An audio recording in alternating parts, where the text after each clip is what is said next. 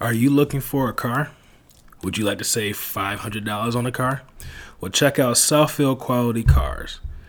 Southfield Quality Cars has been around for over 20 years and have sold thousands of cars to many, many satisfied customers. And they will find financing for anyone. Whether you have good credit, bad credit, no credit, they can get you in a car that day. I know this because I just recently purchased my second vehicle from Southfield Quality Cars.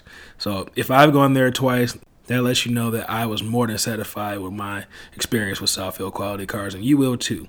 Go to southfieldqualitycars.com to check out their inventory to get an idea of what you're looking for, and then give them a call. You can call them at 313-769-0988. And if you just want to go in and check out their inventory live and in person, they are located at 16941 West 8 Mile Road in Detroit, in between the Southfield and Lodge Freeway. Look, the holiday season is here, and tax season is coming up really, really soon. So if you're looking for a car, check out Southfield Quality Cars. And if you let them know that Devin McKenzie sent you and give them the promo code 19309, that's 19309, you can save $500 off of your car. So you're getting a good quality car, $500 off, great customer service. Speaking of customer service, make sure you holler at my man Ray. Ray will get you right and do it with a smile. Southfield Quality Cars is open Monday through Saturday. Monday through Friday, they're open from 9 a.m. to 7 p.m. And for those of you busybodies during the week, they're open Saturday from 10 a.m. to 5 p.m. So whenever you get a chance, check them out and make sure you let them know that Devin McKenzie sent you and give them the promo code 19309. That's 19309 to get your $500 off your new vehicle.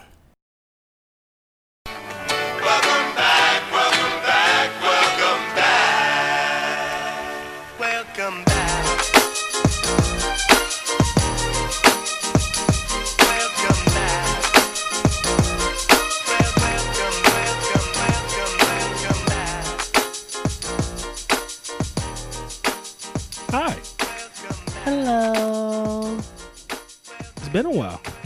Listen, what has happened since we've been going? Trump is president. Mm-hmm. We're still black, at least.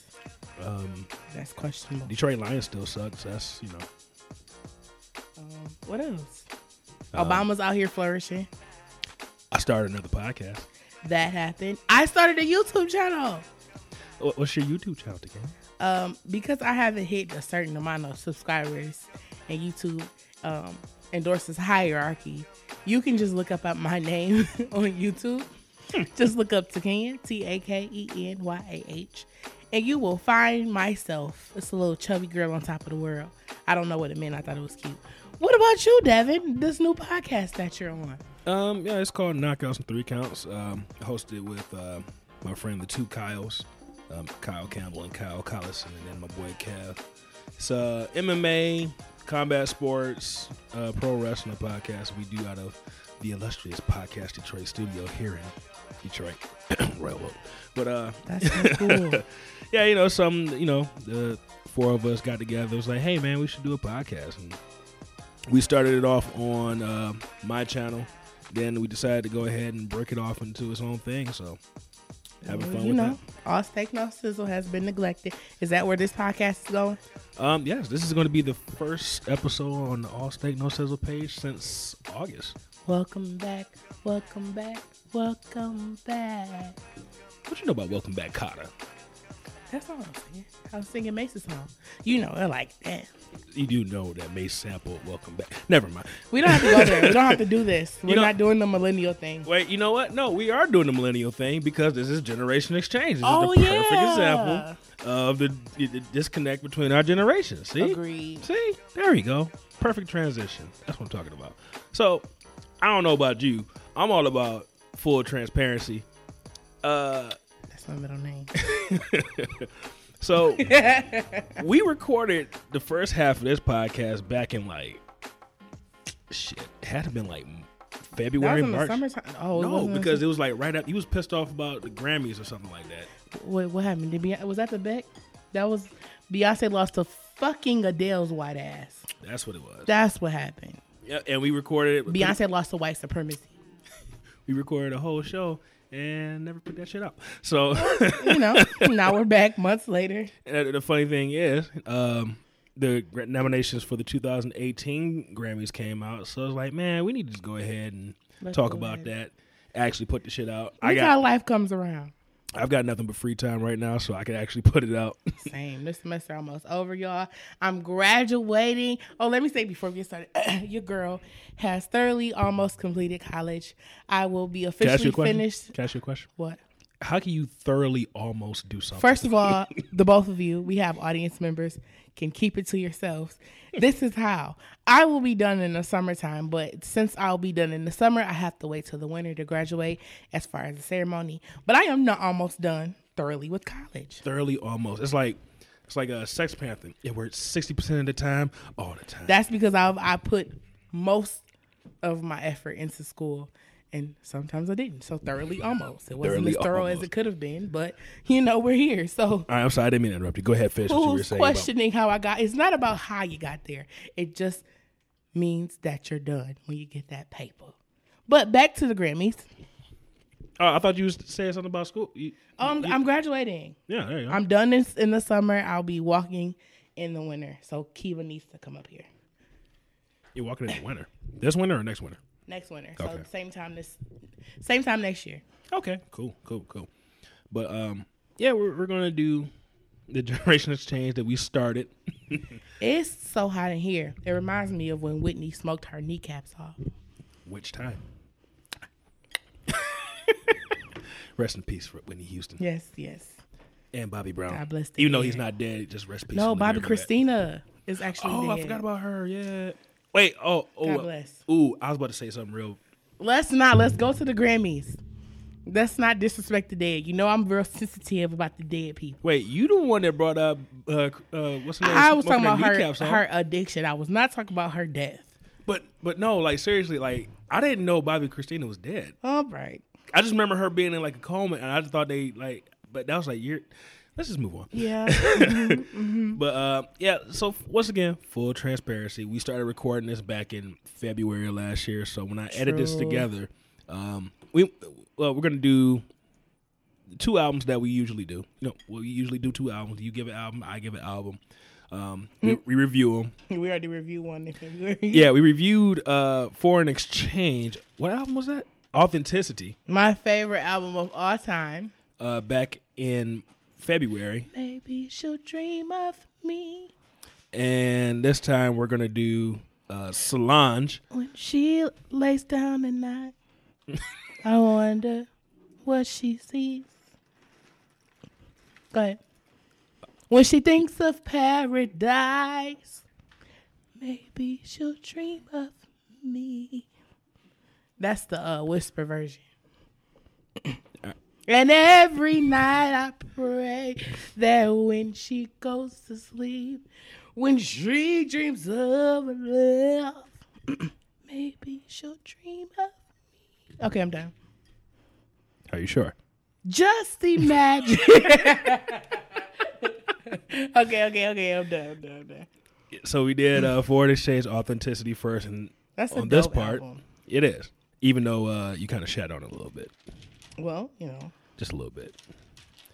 Teach. You did, With someone holds your You head. Had 8 thumbs up and 3 thumbs down.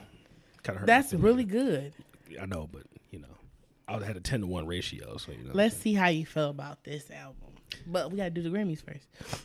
Yeah, we're going to talk about the Grammys, but we are going to do Solange, A Seat at the Table. Yes, I gave him that album to listen to. So, like, the funny thing about that is if anybody heard my year wrap-up shows last year, you already know how I feel about this album. Yeah, you did. You surprised me. But, you know, well, if you want to listen to that one, make sure you go back in the archives and listen to that. I was on that show.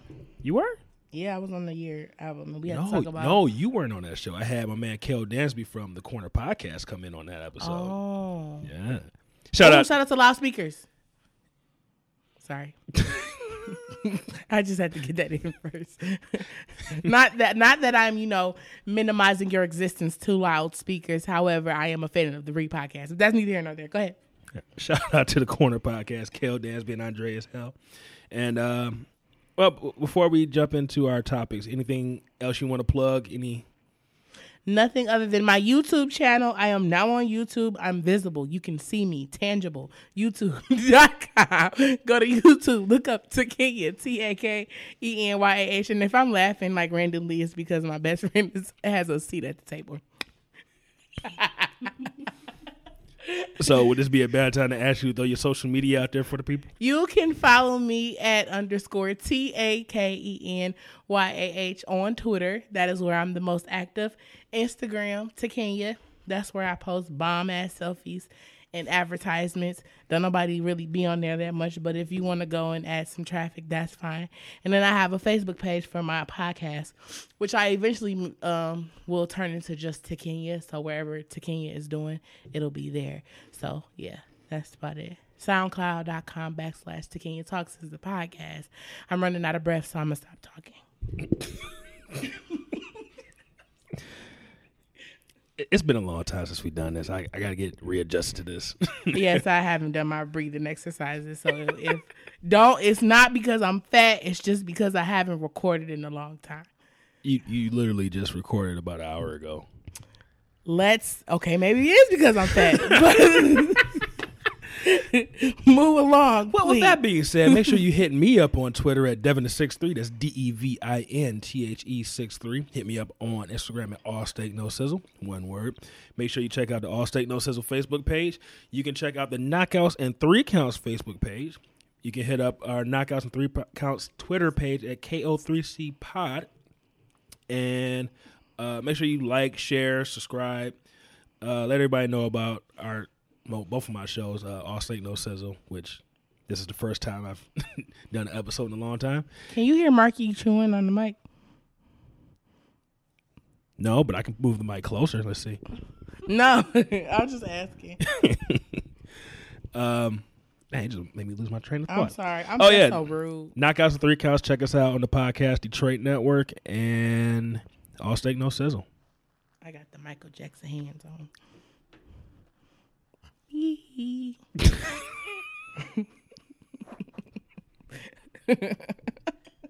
I miss my uncle, guys. This is a reunion. He goes in incognito, the black version, and you don't ever hear from him. I don't know what you're talking about. It's so good to see him. Blessed be. I don't know what you're talking about. So, are you ready to talk about these here topics that we're gonna talk about? I sure am. Well, like I said a little bit before in the opening, the Grammy nominations for 2018 came out, and well, real quick, I kind of alluded to it before that we started recording this back in February when the 2017 Grammys happened. You weren't too happy about that. Real quick, Takenya, why don't you go ahead and tell the people what you weren't happy about? I think Adele can also agree with this as well. Yet again, the Grammys invited Beyonce's black ass, used her as advertisement, gave her a whole spiel and a time. This pregnant black woman, strong, head bent. She was pregnant at that point? She was very pregnant. The babies was kicking during the performance. Oh, okay. They invited her on the show and used her as propaganda, and yet again, did not give her Album of the Year. Now, many will say, well, she's a B.I. member. Beyonce's overrated. First of all, shut the fuck up. That's first of all. Secondly, Beyonce deserved Album of the Year. Now, many will argue, no, she didn't. Adele was better. But an album of ballads versus the album with diverse music. She had country. She had hip hop. She had rock. She had R&B. She had pop for the girls. And she still was not enough compared to Adele. Now, I think that my anger was fueled by the Beck loss because, first of all, I was talking to my best friend the last time. They went out of their way to invite Prince to the Grammys yet again. Everybody knows Prince doesn't leave his house but for a few people, one being Beyonce. And you can fight me on that if you want to, but Prince does not care about your faves. And I'm just being honest. He's dead now, but he doesn't. They invite this man who never leaves Minnesota or Tonkanoga or Tallahassee or whatever the hell this nigga Lake from, Minnetonka? That place. And what's Paisley Park? That's the Paisley Park. Yeah. They asked him, you don't have to come sit outside because we know you don't like being around people. You don't have to be in the audience. We want you to give the most important award of the show to the artist that we tell you to give it to. And chances are Beyonce may be the winner. So Prince said, well, hell yeah, I'm going because Beyonce had the greatest album this year. So yes, I'll present the award to Beyonce. He gets on the stage. He opens the paper. And they give it to a man nobody even... The thing for me was, it was the same, the winner is buh. So everybody was clapping at the buh because we knew behind the buh was going to be Beyonce. But Beyonce? It was Beck. What the fuck? No, we were like... Huh? Who the fuck is Beck? And even Prince was like, we're going to open the thing... Beck. You niggas called me out my home to give an award to some man I don't even know. So yes, I was mad about the Beck loss, but I let him have it because white people probably thought it was a good album.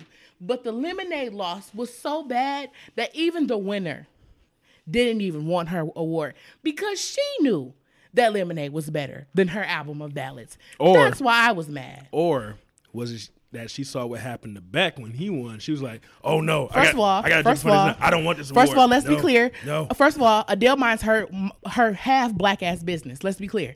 Adele minds her business. So Adele did not know what was going on in America until she actually put an album out. Because otherwise, she is over there in London. But the Grammys is eating worldwide, pies, though. Crumpets, and cakes and teas. The Grammys is worldwide though. How wouldn't you know? Adele is not. Adele is somewhere in London right now, minding her half black business. I'm just being honest. And then she comes out, she finds out that her fave put out an album and she went up for it. And then she put out her album.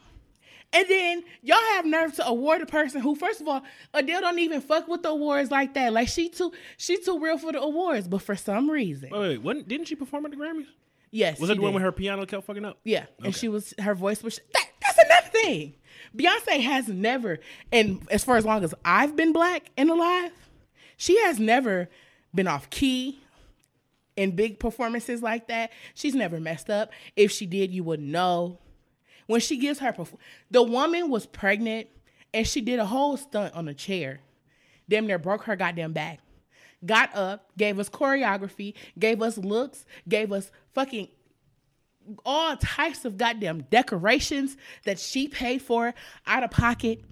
And y'all have nerve to use her and say, here's your consolation prize for being pregnant. But we're not going to give you the award that you deserve. We're going to give it to this white woman because by default, she's better.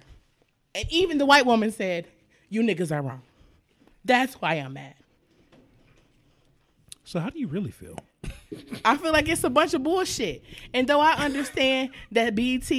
is where we should go, and people are going to say, well, we shouldn't even put any goddamn, we should put more love into the BET Awards. BET gives out awards to white people. We don't even have a space for ourselves. Honestly, I feel like, I don't think that the BET would have ever given Album of the Year to Adele, no. But they definitely would have put her in the category. Because that's what black people do. We're going to we have to share our space. We have to be in safe space. We can't be prejudiced. But I won't go there. Y'all can go on to Takenya Talks for that. I'm out of breath again. I'm gonna shut up. I thought I... Stop breathing into the mic, though. God damn it. All I hear I'm very rusty and out of breath. But, yeah, I thought I'd give you a moment to recap what we did talk about. And I hope Beyonce never comes to another award show. I hope that she pisses them off. I hope she tells them that she's coming and doesn't come. I hope she does that. I hope she pisses them off. I hope they want to go off and say, well, we thought Beyonce was coming. I hope she does it because I want them to understand what you're doing. You use her for views because you know the Beehive is coming out. You know that if you tell us that Beyonce is going to be here at this time doing this, we're going to be there 2 days before. Let's be clear. You use her for the views, and then you throw her aside when it really matters. And that's my problem. Beehive member or not.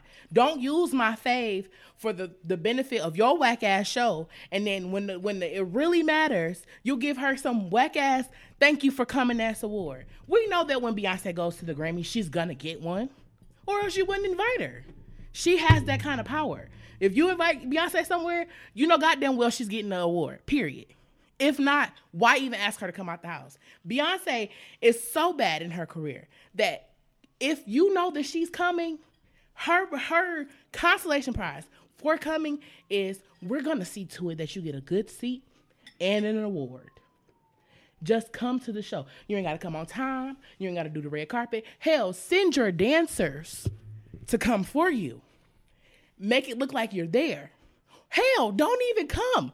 Dip in, do a cute show, and leave. Just show your face, and we will make sure you get your award. That's the type of bad bitch Beyonce is. But she's not good enough for the greatest award of all time.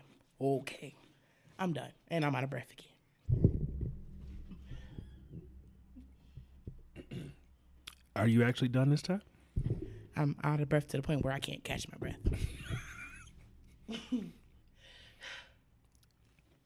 Okay, we're back. I thought Adele should have won the award. Who? I thought Adele should have won the award. All right. It was cute.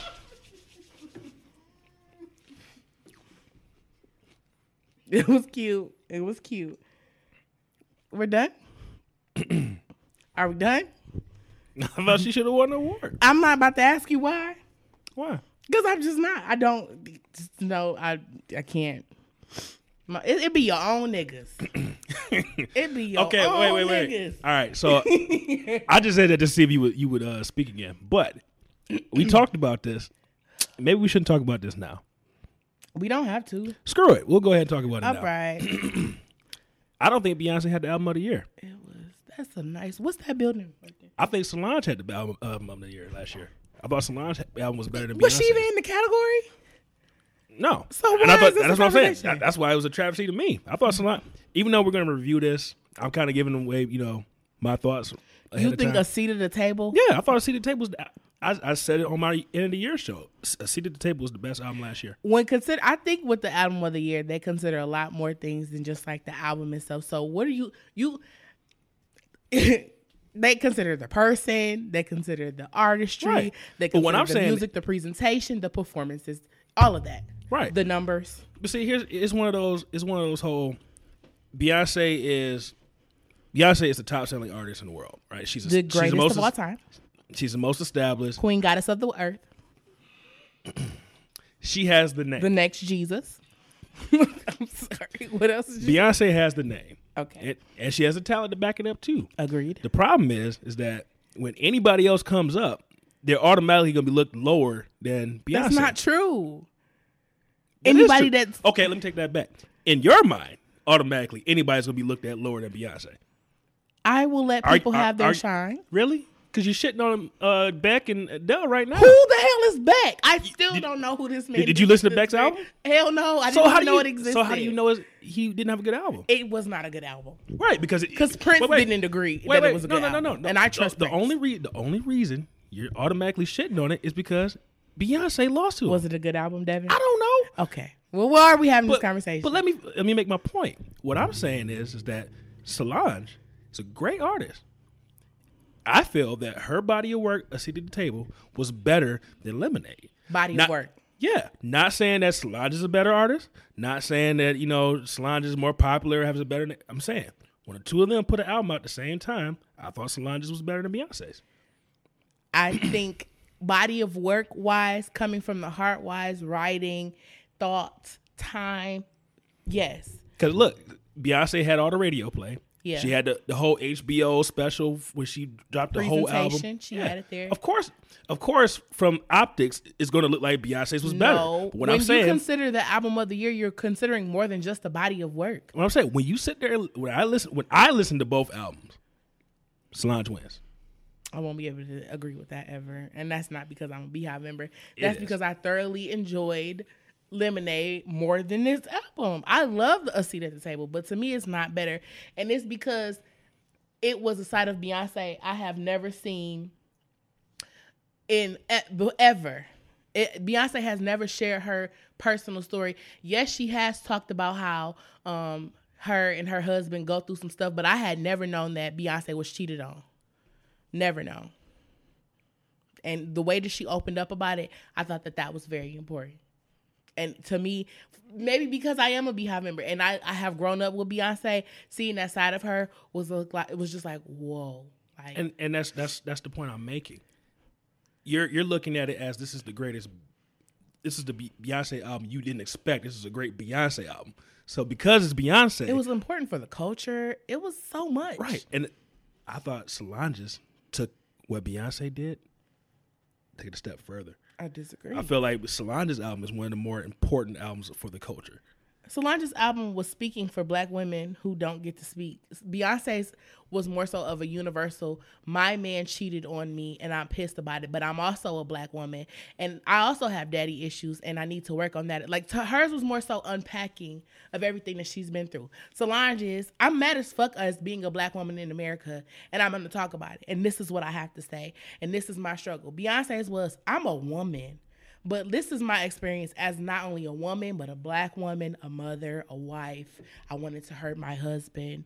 You know, I was tired of being just a mom. I am more than just his wife. My dad gets on my everlasting black nerve. I completely wholeheartedly agree with that, with every fiber in my being. You know, a lot of places that she hit. So to say that Solange, I'm not even trying to, that sounds like I'm like diminishing the black woman's voice, but I don't think you see like how universal Beyonce's album was compared to like Solange's album. It was not like that. It was good, but it wasn't, you know, she's a cute girl, but you know, cute next to gorgeous. Gorgeous is gonna, you know, devour cute. Let's jump into the album. Let's do that. Let's do it that way. Because I'm talking to a Beyonce fan. You're not gonna never get me. I know. Hey, that's why I was like, let's move on because I'm never gonna convince you anybody is better than Beyonce ever. That's never gonna happen. But no, because it applies. What? New York. I'm quoting New York quotes. I've said it a few times. You wouldn't have caught it though. So let's talk about the 2018 Grammys. Okay. Beyonce's not in this Grammys this year because she didn't put an album out. She did get nominated. For what? Did she get nominated? She didn't get nominated for nothing. She ain't put nothing out. Oh. This was Mr. Herman Jay-Z got nominated. Exactly. Beyonce doesn't go a year without getting nominated. This is Mr. Beyonce's year.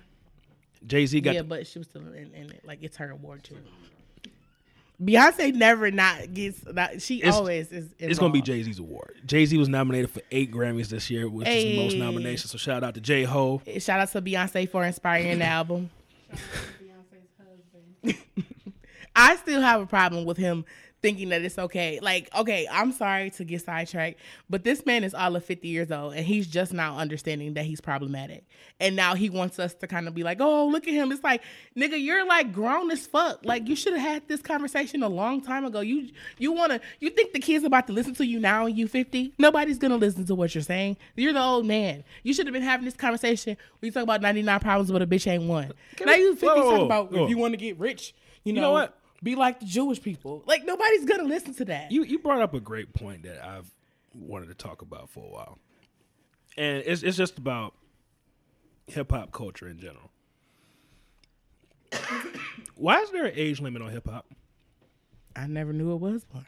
Like, you literally just said, oh, you an old-ass man, nobody wants to hear what you want to say. So, like, why is it that once you pass, like, 30, you should just retire and not rap anymore? I don't think there's an age limit at all. I think that Jay-Z's what he's saying now should have been said then. Well, see, but here's the thing. I'm not just talking about just Jay-Z. I'm just talking about in general. It's like if any rapper that's been out for more than 10 years puts out anything, everybody be like, oh, I don't want to hear that old ass shit. Like Lil Uzi Vert, that whole freestyle he did was like, they was playing a DJ Premier beat. He was like, I don't want to rap over that old ass shit. Like, why? Why? And it's only in rap. You look at rock music, motherfucking Rolling Stones are probably still touring right now. All these old people can still tour and still have success, and young artists can still do their thing. Mm-hmm. But only in hip-hop is it like a competition between the older rappers and the younger rappers. Like, you don't see Anita Baker beefing with motherfucking I was about Rihanna. To say, I was going to say, I seen her beefing with motherfucker Aretha Franklin, because you know Aretha Franklin is a messy girl. She's no, that's messy. That was what Patty and Aretha. That's what it was. Said, no, ma'am, don't touch me. But, okay. But no, you don't hear like motherfucking Scissor talking about some, oh, nobody want to listen to that Patti LaBelle shit. No, they give homage to these people, but like we don't do that in hip hop. Why? You asking the wrong one. I am not a hip hop fan, and I don't have the answer, Sway. You don't have the answer, Sway. I don't have it. I didn't know it was. So, okay. See, I don't know. Well, let's go back to the Jay-Z example. Like you said, he's an old man. Why is he doing this now? Why? Okay. Why is that how you felt about Jay-Z? Because that is the culture. That's Marky speaking. That is literally the culture. Because when you go back to Kool and the Gang, Rakim and Eric B., that is the culture. LL Cool J, yeah, they pay homage, but they also talk shit. And they were the new ish. They were the new everything. So, of course, they wanted their style to be, you know, the flavor of the month, the flavor in your ear, everything, whatever it could be. So, of course, Lil Uzi Vert, Lil Boat.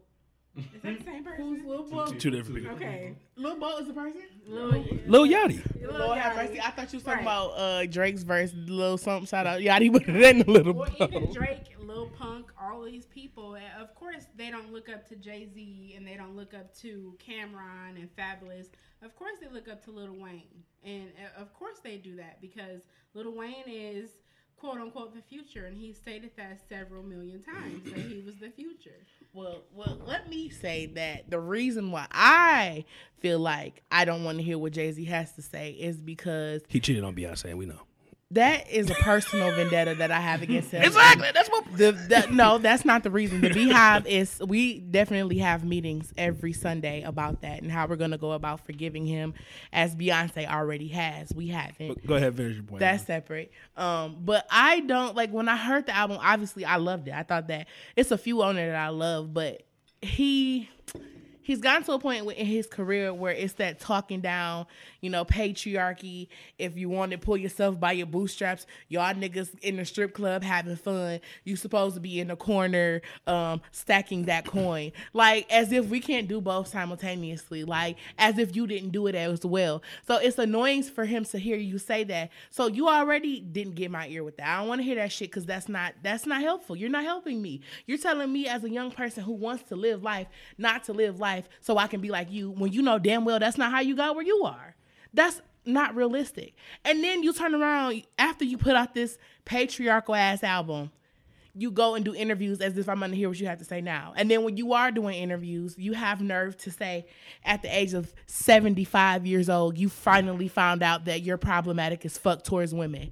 No. What happened to that when the 99 bitches wasn't a problem? Well, why didn't you think that was problematic? You're calling women bitches. You have 99 of them. Whatever. That's not you didn't think that was problematic. You cheated on Beyonce, go ahead. You shit on the baddest bitch in the game, and then at the age of 75, you want to tell me? Okay, I'm getting emotional and out of breath, and that's my cue. So, it is a lot in there. I'm sorry. Don't scratch the last part. Something I want to point out too. Like, a lot of people automatically assume that 99 problems and a bitch ain't one is necessarily talking about women. If you really pay attention to that song, yeah, he does. Yeah, at one point in the song, yeah, he is talking about that. But in that context, bitches, it means different things. In one context, he's talking about the dog. You know, when the canines come, got 99 problems, but a bitch ain't. He ain't worried about that dog because he ain't got no drugs in the car. But that's just. Can we be honest? That bitch was female. He was talking about female. That's just something that I always think about. We're gonna have to make him. We have to hold him accountable for the fact that bitch in that song was a female. Yeah, I just said that. But I'm saying it's not every incident he says bitch in that song is not necessarily talking about. But why at the age of 75? When we were inspired by the age of 16, we were inspired by the 16-year-old Jay-Z. Wait, can I make my point? Go ahead. Okay. For this 80-year-old man. Okay. But the point I was going to bring up, too, is at the same time, when I say young people shit on the old guys, it's a reverse to that, too. Joe Buttons is a perfect example. He shat all over, was it Lil Boat?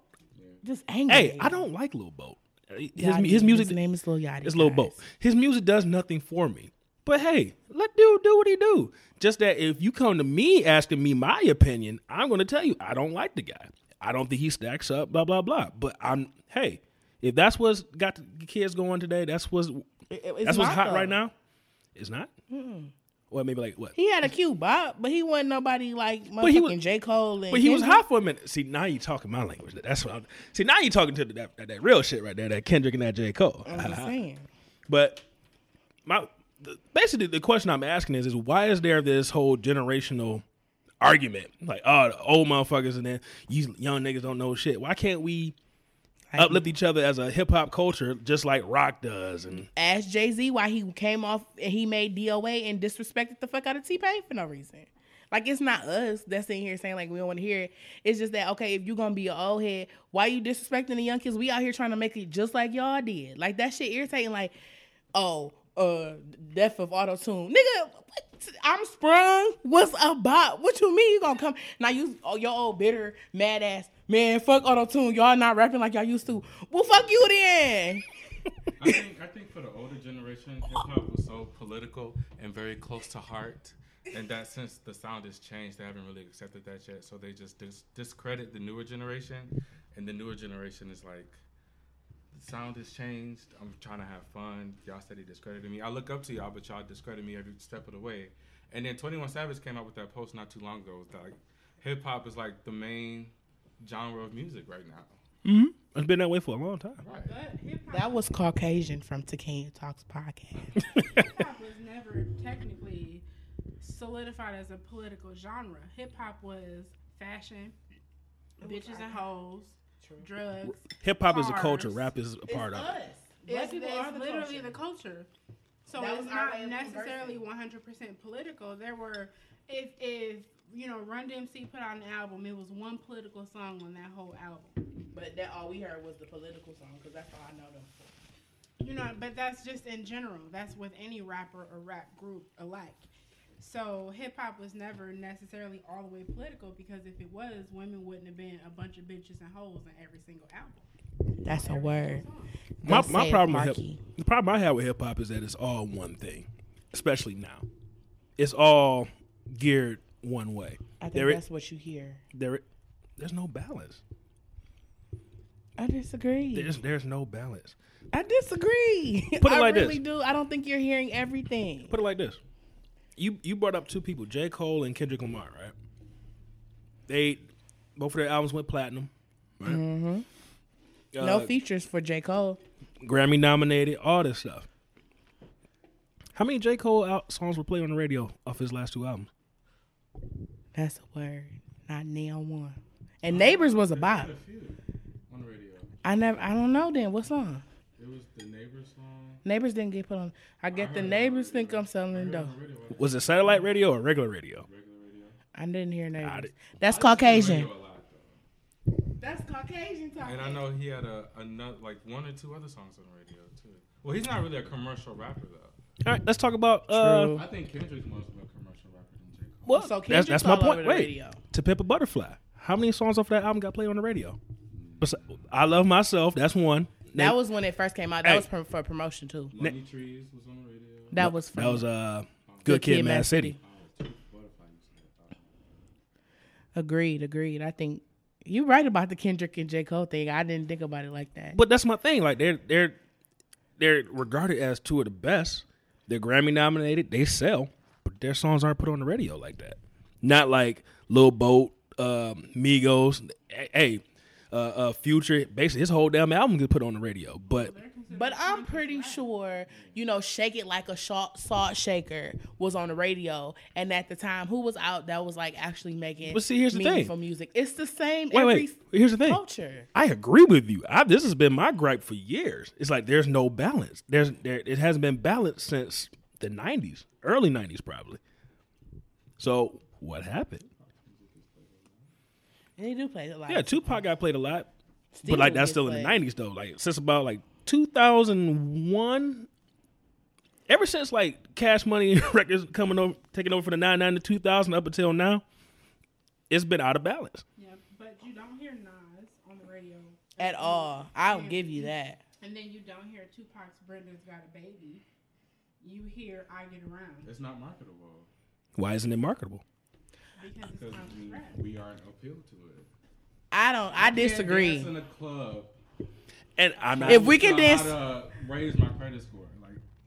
That's because, and that was my problem with Jay-Z. What you're not gonna do is tell me to raise my credit card score. Because if we could dance to "Stomp" by Coke Franklin, a gospel song, and "God in Me" by Mary, and "God in Me" and "I Love God," you know, you don't love God. What's wrong with you? Then we can dance to higher on our fucking credit scores. Agreed, but they just don't do it. How does it sound sonically though? I mean, how did Kirk Franklin sound? Like, Kirk that was a vibe. Don't beat me in the trap. Okay, sorry. We got way off topic. We were supposed to be talking about the Grammys. We did. Let's bring it back. All right, let's go through a couple of categories. Like I said, the 2018 nominations are out. Let's run through a couple of categories. Let's go. And Takenya, you and me, we'll just give our picks on it real quick. All right. Okay. Who you think gonna win? Who do you think is gonna win? And who do you want to win? It's two different things. So we'll start with Best Urban R&B Contemporary Album. We have Free Six Lack. Free Six Black. Six Lack Black. What is it? Free Black. Oh, so Black. All right. God bless. That's the old man. Free Black. Mm. Awaken My Love. Childish Gambino. About. American Teen, Khalid. Boring. Control, SZA. A winner. Starboy, The Weeknd. Takenya. Who I think should win? Who do you think is going to win? SZA. Who do you want to win? SZA. No, Childish Gambino is going to win. All right. SZA, I think she'll win. Okay. I think The Weeknd's gonna win. Yeah, he is marketable to the white folks. But I think Childish Gambino should win. As soon as I heard that album, I'm like, dude, this has to be nominated for album of the year something. What was that R&B? New rap? New who? What? Childish Gambino. That's SZA all day should win. Best R&B urban contemporary album. SZA all day. All right, let's run to the next category real quick. Best R&B performance. Get You, Daniel Caesar featuring Khalid. Mm-hmm. No, not Khalid. Khalid Uchis. K-U? K-A-L-I-U-C-H-I-S? Mm-hmm. I don't know. Oh, God. Do you need me to read the name? Distraction, Kalani. High by Lettucey. That's What I Like, Bruno Mars. And The Weeknd, SZA. The winner will be Bruno Mars. It should go to SZA. Agreed. And I think I agree. Because I love SZA, but it's going to go to Bruno Mars because not only did he have that song did numbers and the video was cute. So they're going to give it to Bruno off top. So, yeah, Bruno Mars, that's another one when I heard the album, I'm like, oh, that's going to be up for album of the year. Very culture vulture-ish, but I'm going to let him have it because, you know, they like to, you say, I can say nigga because I'm Hispanic. So, you know, he can culture vulture our goddamn music because Bruno put out a hot album. He was in the diaspora, but whatever. He put out a hot album. All right. It was cute. All right, I'm really cute looking forward. Cute next to SZA. SZA's going to, you know, devour cute. You know what's so? Here's the thing. You kept telling me about SZA, like Uncle Debbie. You gotta listen to SZA. She's down with TDE. Not good. You know what? That album was kind of hard for me to listen to. All right. It was really, really slow. This is coming from somebody who likes A Tribe Called Quest. And speaking of A Tribe Called Quest, I'm glad you said that. They didn't get nominated. Right? That was their last album, wasn't it? It was. And then, here's the thing. Why you gotta go out like they got invited out to L.A. to perform for the nomination they used concert. For propaganda. Trust me, I know how that feels. They didn't get nominated for nothing. And, like, Q-Tip went the fuck off. When you use your faves and then they don't even use them for good intentions. He was like, really, my nigga? This is the last one we putting out. Fuck the Grammys. I know how that feels. Join the club. All right. Best rap sung performance. Problem by Sixlack. He's going to be Sixlack for me for the rest of my life. Crew by Gold League featuring Brent Faiyaz and Shy Glizzy. Devin is having a hard time. I'm old. Family Feud, Jay-Z and Beyonce. Hallelujah. Loyalty, Kendrick Lamar and Rihanna. And Love Glory, SZA featuring Travis Scott. Takenyah, what's going to win and who do you want to win? What was right after Black Six? Crew, Gold Link featuring Brent Faiyaz and Shy Glizzy. I think the winner is probably going to be Kendrick because the Grammy probably feels a lot of remorse for how they did him with their rap album, but it should go to SZA. I know that y'all feel like SZA is just like my fave, but I really enjoy her album. I feel like SZA is like, so you know how it's like Jay-Z and Memphis Bleak? Mm-hmm. And then you got like DMX and like Dragon or whatever. Mm-hmm.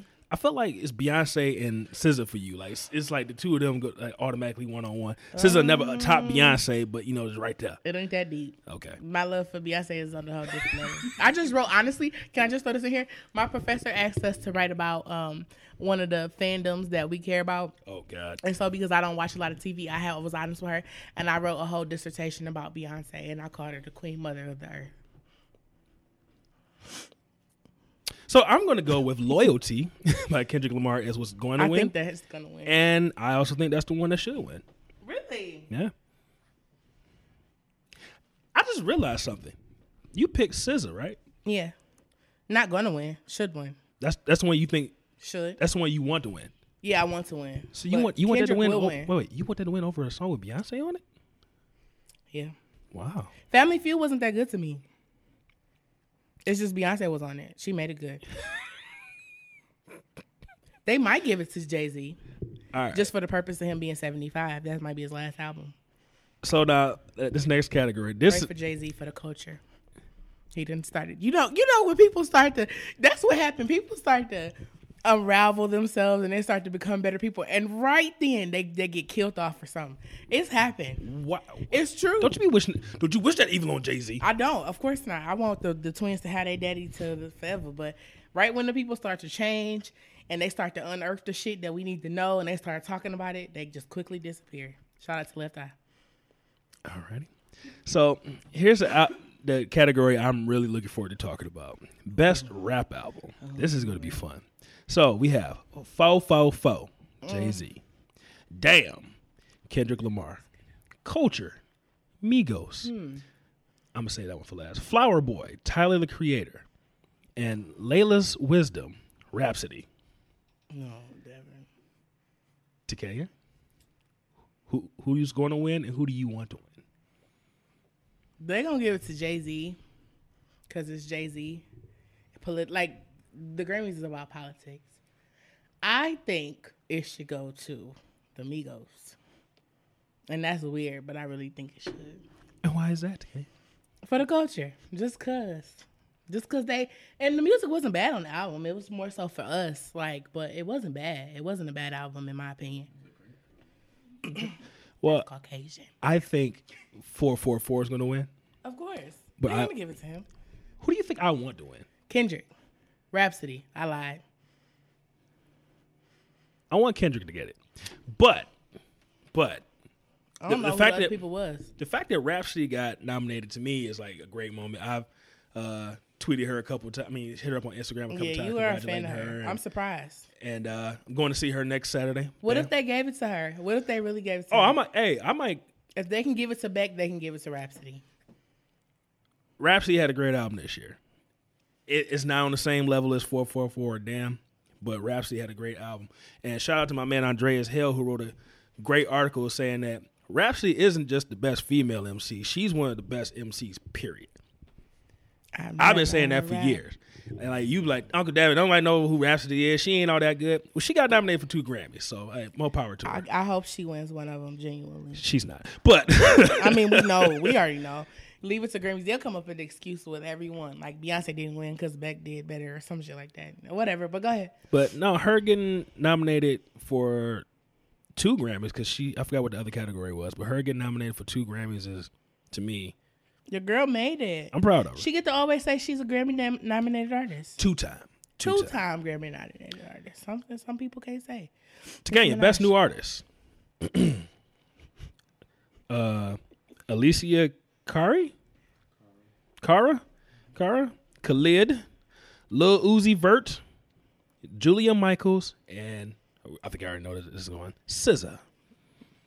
Who I think should win, who will win. Yeah. SZA, go ahead. I think that Solana should win. And who was the... They're not giving it to that damn Uzi Vert. I already know that's not... They're going to give it to... Is the Julia Michaels person white? I am not. I'm going to assume so. Sounds close enough. She going to get it. I'm going to say SZA. Or Khalid. Khalid was a big hit. He was a big hit for, like, everybody. But it was just one song. I don't know. That's a tough one. I think SZA should get it, though. But SZA didn't make a... She made an impact to us. She didn't make an impact, like, worldwide. I'm going to say SZA because... Thank you. I don't like Uzi Vert. I don't know who two of the other ones are. And Khalid, I've only seen him at, like, the BET Awards. I take that as a personal... You know how Beyonce... You are Beyonce. Thank you. Record of the year. It's going to get fun. Redbone. Childish Gambino. I was about to do that. She gonna shake it like okay, go ahead. Despacito, Luis Despacito. Fontes. Oh yeah, that one. Jesus. Daddy Yankee featuring Justin Bieber. Despacito. Whatever, man. Despacito. The story of OJ, Jay-Z. That was a bop. Humble, Kendrick Lamar. 24 Karat Magic. Bruno Mars. Takenyah. Who do you think is going to win, and who do you want to win? I know that Despacito is going to win because Justin Bieber. We know that's going to happen. I think, I don't know. I damn sure wouldn't say Jay-Z, but the story of OJ it wasn't the record of the year though. No, that was not the record of the year. 24 Karat Magic should win. But they going to give it to Justin Bieber. I think 24 Karat is going to win. Really? I think this is going to be Bruno Mars' year. But he did come out with some bangers. I want Redbone by Childish Gambino to win. Oh, no. He lied. Them culture vultures. You know... I wish I could go on Childish Gambino's a culture vulture? No, Bruno Mars is a culture vulture. Oh, I want to say, you do realize he black, right? No. Bruno Mars, culture vulture, having that. Sure did. But the Lambs wasn't having that. They weren't having that. No, ma'am. They're about to make Mariah come out with a song right now. All right, here we go. Song of the year. Despacito. Yeah, that. That's one. Wait, is that? That's how that song go? No, you would. We and D-Lo would have to explain our friendship in order for you to get that. No. The reason why I'm asking because like yesterday I went to the UFC fight. And this guy. I'm sorry. Go ahead. Okay, whatever y'all talking about, is that anything to do with a song? Yes. Does it go? No. Okay. No, because this a Brazilian dude came out to this song. And it's been stuck in my head ever since I heard it yesterday. So, these are black people. Okay. Look at it. All right. So that's pack of cigarettes. That's one. Fo. The song Fo. Jay-Z. Oh, the song? Yep. This is Song of the Year. Issues by Julia Michaels. I've never heard that before. Me either. 1-800-273-8255 by Logic featuring Alicia Cara and Khalid. Push Me to the Edge. The Suicide Song. Oh, okay. I heard about that. Suicide Song, yeah. And What I Like, Bruno Mars. First of all, I don't even know half these songs in the category. Okay. What I Think Should Win, What I Like, What I Think Will Win. Despacito. 444 is going to win. No. Take it back. Bruno Mars is going to win. 444 is who I want to win. You really think Bruno is going to beat Justin Bieber? Yeah. I think this is Bruno Mars's year. I would love to see the day. Oh, so here's all right, let's get to the fun part. First. You know what? Real pause. They might give everything, and this was my thing. I think they're gonna give, just because of the climate that they're in, and they have to not look so bad under this Trump presidency. They're going to give everything to people of color and try not to give it to a lot of black people just so they won't get the word racism thrown at them as a whole body. So I think Bruno going to win everything because he's a person of color. I really do. I agree. It's funny you say that, and goes to the next category, Album of the Year. This is the first time in Grammy history that no white male has been nominated for Album of the Year. Won't he do it? What white male put out an album? A lot of white males put albums out. I couldn't think of anything when I read that. None that was worth being in the category of Album of the Year, according to the Grammys. So, top 5 albums of the year. Here we go. Awaken My Love, Childish Gambino. Fo, Jay-Z. Album of the year? Yeah. Damn, Kendrick Lamar. That's a good album. Melodrama, Lorde. Oh, Lorde. Lorde. 24 Karat Magic, Bruno Mars. Takenyah, who's going to win and who do you want to win? Bruno's going to win that one. I want Jay-Z to win, though. I do. I think Beyonce deserves. Why do you want Jay-Z to win it? Oh, okay. Beyonce deserves. As much as shit she's been through, she deserves this award. And I think that she should come up with her 2 babies in hand. And what about Blue? Blue should be fine.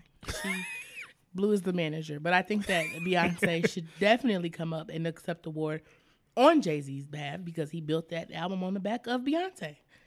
Story of every black woman. Anyway. 444, the Beyonce diss album. Pretty much. But I think that 444 should win just because it was a good album. It was a solid album. It was just it's kind of late. It was late. So, here's the funny thing about this. Literally, 4 of these albums were 4 albums I said they when they came out, I'm like, this needs to be in the album of the year running. And I didn't think all 4 of them would be in there. I was amazed. I didn't think 444 was gonna get in there. I don't know how it got album of the year. The one that surprised me was Childish Gambino. I love that album. He had a good year too, though. Yes, he did. So who do I think is gonna win? I think Bruno Mars is gonna win. They gonna give him everything. I think, like I said, this is gonna be Bruno Mars' year. Who do I want to win? That's the hard part. Because Jay-Z. I love Jay-Z's album. I love Damn. But I want Childish Gambino to get it. You know, Damn gotta win something. They gonna give Damn something. I don't know what it is, but they gonna give it to him. Best rap song performance, Loyalty. Last year was Kendrick's consolation year. Oh yeah. They already made up for Kendrick for. But they gonna still they gotta give Damn something. They have. I just don't see them not giving Damn something. He's probably gonna win rap song of the year for Humble. Yeah. My guess. They not gonna give him best hip hop album. I just don't believe that's gonna happen. Not while Jay-Z's in the category. That'll never happen. But you never know. So this is the fact that all these great albums are going up against each other in all these different categories actually has me excited for the Grammy system. I'm excited too. I think we need to get we got the Gable right front row center. We need to have a party. I'm actually looking forward, and I feel like we should do an episode after the Grammys and review how they actually played out. I was thinking about watching it live on YouTube, but that's a bit much. That's a whole production. You got time? I have a camera and a face. You can do a FaceTime. I mean, you can do a Facebook Live, Instagram Live, Periscope, something like that. What is he? Well, you take a moment, think about that. We're going to take a quick break, and when we come back, we're going to jump into the Generation Exchange and start breaking down these albums. And our first album will be The Foreign Exchange, Authenticity. And to give you a little bit of a preview of The Foreign Exchange, let's listen to one of me and Takenya's favorite songs from another one of their albums. This song is from Leave It All Behind. The name of this song is Daykeeper. So we're going to take a quick listen to this, and when we come back, we're going to jump into the Generation Exchange.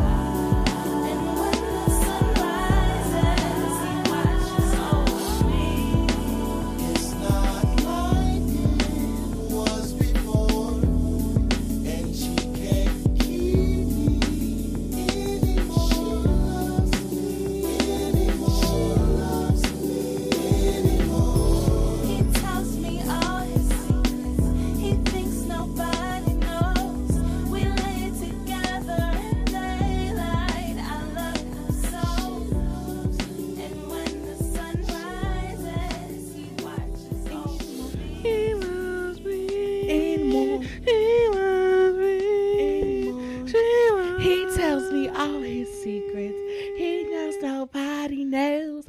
We lay together in bed. I love him so. She loves me. And when the sun rises, he watches over me. She loves me. She loves me. She loves me. We're back, people. What's up, everybody? How y'all doing? You didn't know I had to record button, did you? After us, a family therapy session, good food and music, we're back. And beer. With Generation Exchange. Yes. Episode 5. 4. Officially 4, but 5. Yeah, so... that little duet we just sang there is actually one of the songs on the album that I submitted to you for It's not? That's on Kick Off Your Shoes. You're right. That's on Leave It All Behind. Yeah. Ah. Well come a little closer. Girl, come over and tell me you. I love Foreign Exchange now because of this. The album we're about to hear is why I started listening to other music by Foreign Exchange. So let's pull the curtain back a little bit. I referenced the lost episode of Generation Exchange plenty of times, and originally I submitted this to you for that episode. It was supposed to be Foreign Exchange versus Beyonce. Yeah. Can I just make an executive order that we will never do a Beyonce album on this show? Yeah, because it's going to be biased every time. Exactly. So, hindsight being 2020, it was probably a good thing it was a really good episode. I enjoyed doing it. Yeah, I had fun. We're going to give Foreign Exchange its just due. Nothing you can say that could take my man away, because he's bad. Foreign Exchange, like I said, is probably my favorite group. The group now consists of Phonte, a.k.a. Phontigolo, the rap gigolo, Nicolay, Detroit's own Alonzo Zoe Ferguson. Zoe. Hey, Zoe. I'm not sure if Cy Smith is still... I think... Right here, what's her name? Carmen Rogers. And then another chocolate girl. I don't know her name. Her name was Chocolate. Well, you look at there. Yep. And then, you know, back in the day, you had Yaza Ra, Miss Darien Brockington. It was cold outside, so I thought I'd get away. Miss, what was her name? From the one place. It was a white lady that was part of the group, too. I can't remember what her name is. She's on YouTube. I don't know. They put it on YouTube, though. We'll Google it, and I'll get it. And also, he's done a few songs with Darien Brockington, who's a Virgo, whose birthday has the same birthday as mine. Darien Brockington, a.k.a. Mr. Darius Carrington. Someone loves your back. Okay, we obviously need to do the exchange because I'm singing songs from Authenticity. Okay, let's go ahead and then jump into this a little bit. Like, once again, we're going to go down the track list here. There are 11 songs on this album. You're giving it a thumbs up. Or a thumbs down if you don't like it. There are no interludes on this album, so we're going to rate all 11 of them. This album came out in 2010. It's probably my favorite Foreign Exchange album, so which is why I chose it for Takenyah.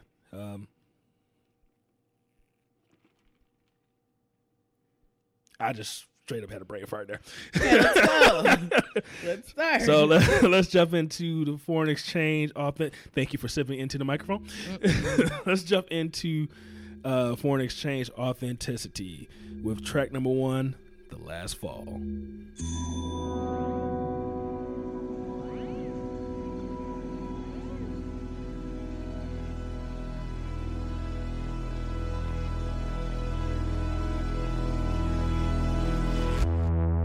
Loved you good,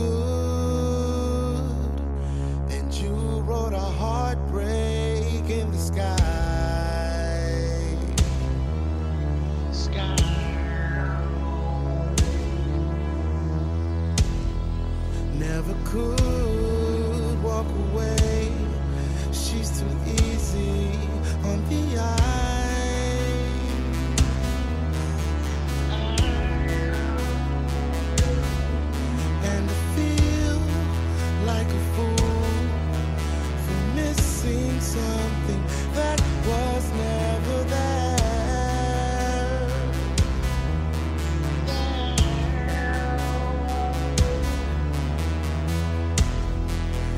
Wanna scream, wanna curse, wanna cry, but I'm too numb to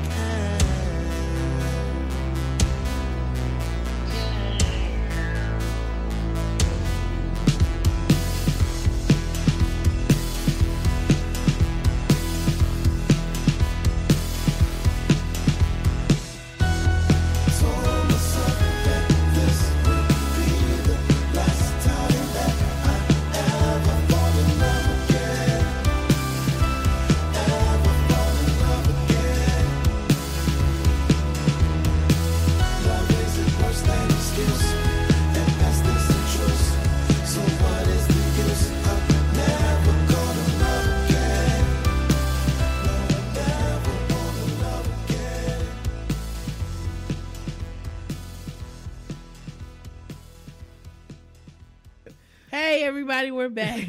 I don't know what to say. Shit. Hey. The conversations that go on in between these songs. Man. Listen, hey, how y'all doing? So that there was the last fall. Yes. Miss Takenyah. What say ye about Thumbs the last fall? Down. What? Mm-hmm. Really? Because being as though I've had this album for about a year, I had to, first of all, when I first fell in love with the album, I had to skip that song. So I give it a thumbs down because I'm just learning to love that song.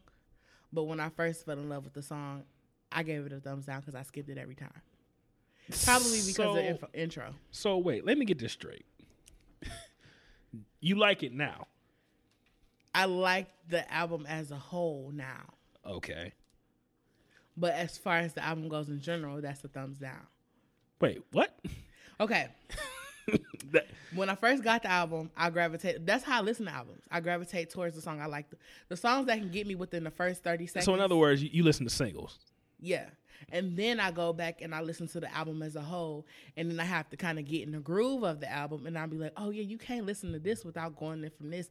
Like, you can't go from this. Like, you can't go from Don't Wait to Maybe She'll Dream With Me. Like, you can't miss those. Because it's like a whole, like, you can't do this without laughing at your pain. Like, okay. I just want you to, I love you. And I thank you. Because you just confirmed something that I've thought about people your age and in your age range for the longest. Mm-hmm. Like, I really don't think that y'all appreciate albums as far as, like, full bodies of work. And it's not necessarily your fault. Like, I want to say after, like, 2006. Soulja Boy. Yeah, like, bodies of work really didn't matter anymore. It was about what was your hot single, your ringtone, all that stuff. So when you put together, like, a body of work that you have to listen to as one, it didn't really get appreciated. So I thank you for saying that. But... so you gave that one a thumbs down. Yep. You know what? Oh, I'll be right back. Okay. So, and I'm trying to find this now. I actually have my notes from the first time we recorded this episode, right? Mm-hmm. And if I'm not mistaken, I think you gave this song a thumbs up. Really? Yeah. I'm going to find it. And,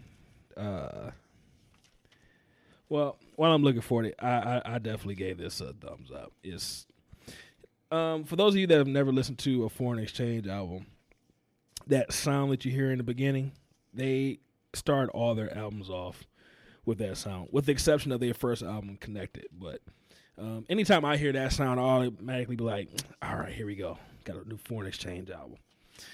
And I love it. I love this song. Anytime they do it in concert, I definitely look forward to it. Look forward to my man Nicolay getting down on the keyboard. And Nicolay and Zoe.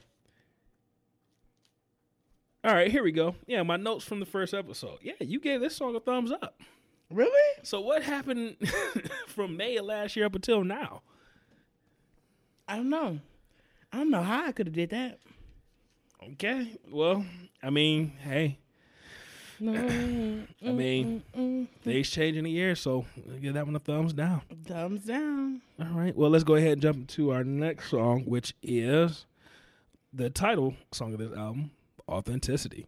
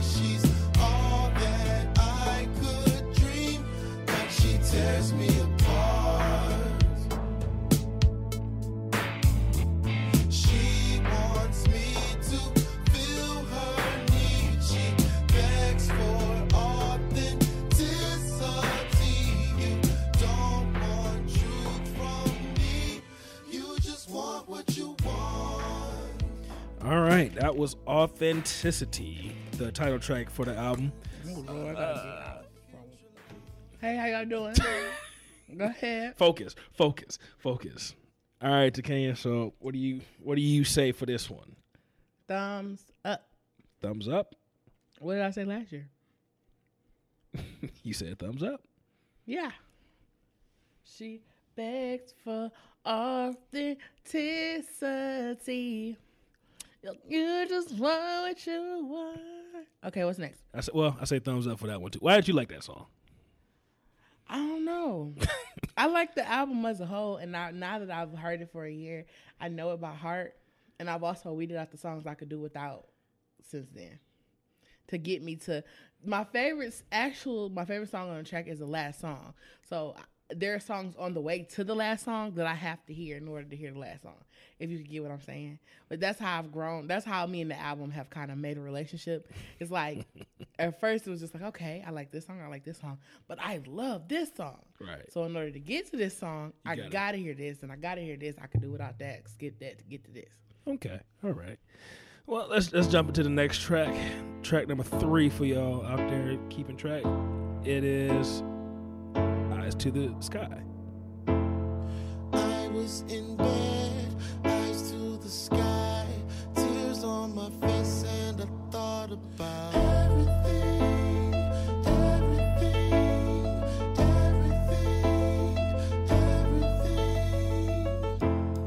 Gray skies ahead, God knows I've tried to look away and forget about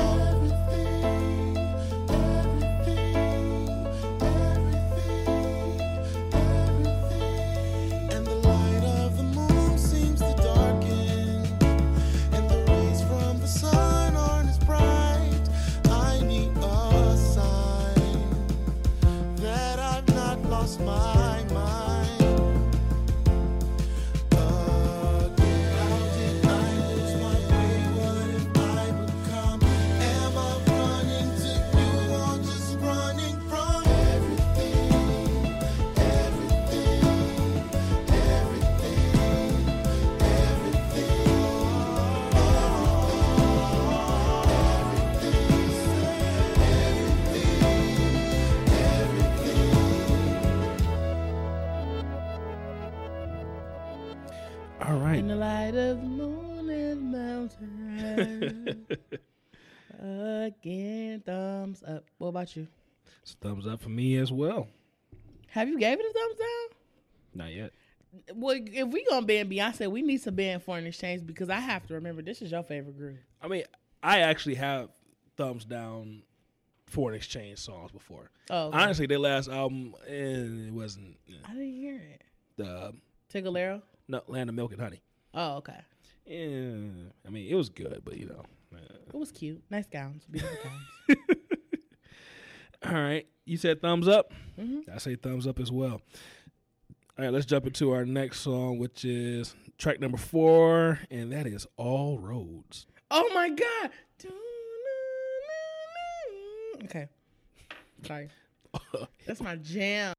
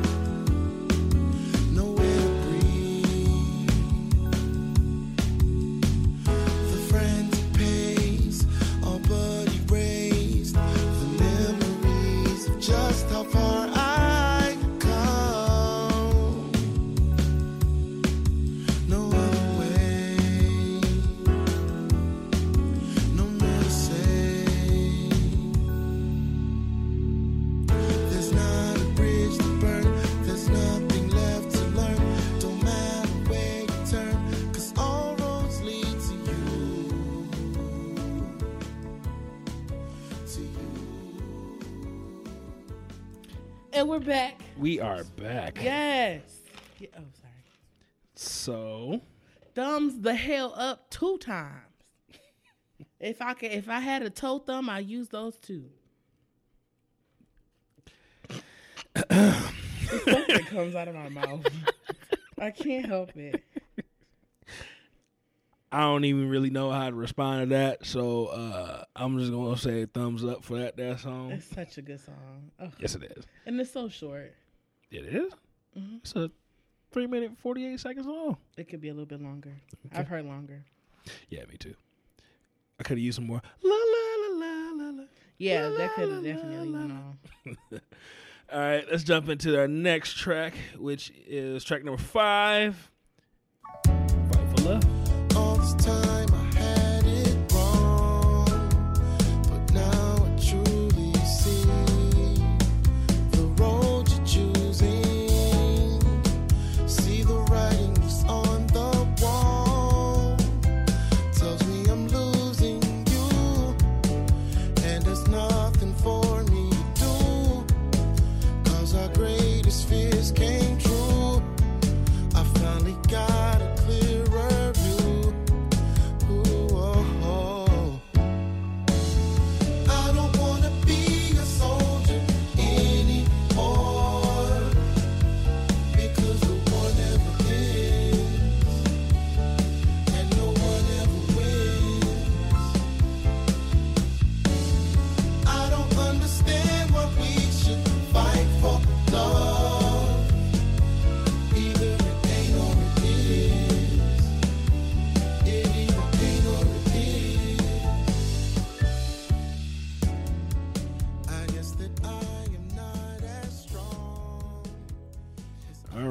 That is Fight for Love, track number 5. Takenyah, what say ye? Thumbs up. Thumbs up? Mm-hmm. All righty. And I'll do the same. Thumbs up for me. Child, the stuff you see on Instagram. All righty. We'll edit that part out. And let's go ahead and go to track number 6, which is... Maybe She'll Dream of Me? Maybe She'll Dream of Me. This is my jam. Here we go.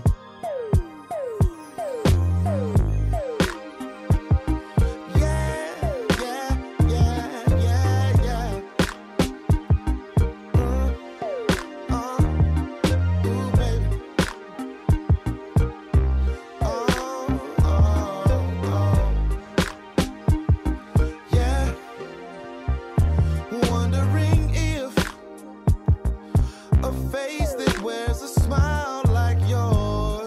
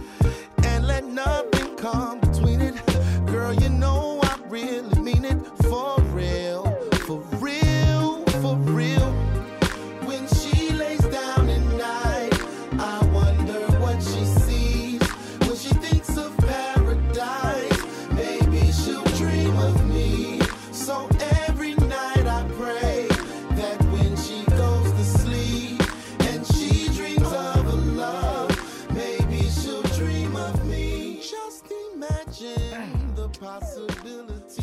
All right, ladies and gentlemen, that was Maybe She'll Dream of Me. Back from our concert. Takenyah. I think it's safe to say I could give that song a thumbs up.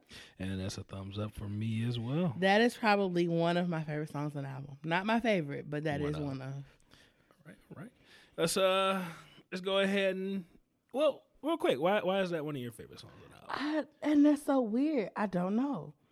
I think I like the words. I like the melody. I like the flow. I like the drums. I like everything about that song. All right. I really love that song. As a wise man by the name of Phonte once said, dope beats, dope rhymes. What more do you want? Exactly. Yeah, there you go.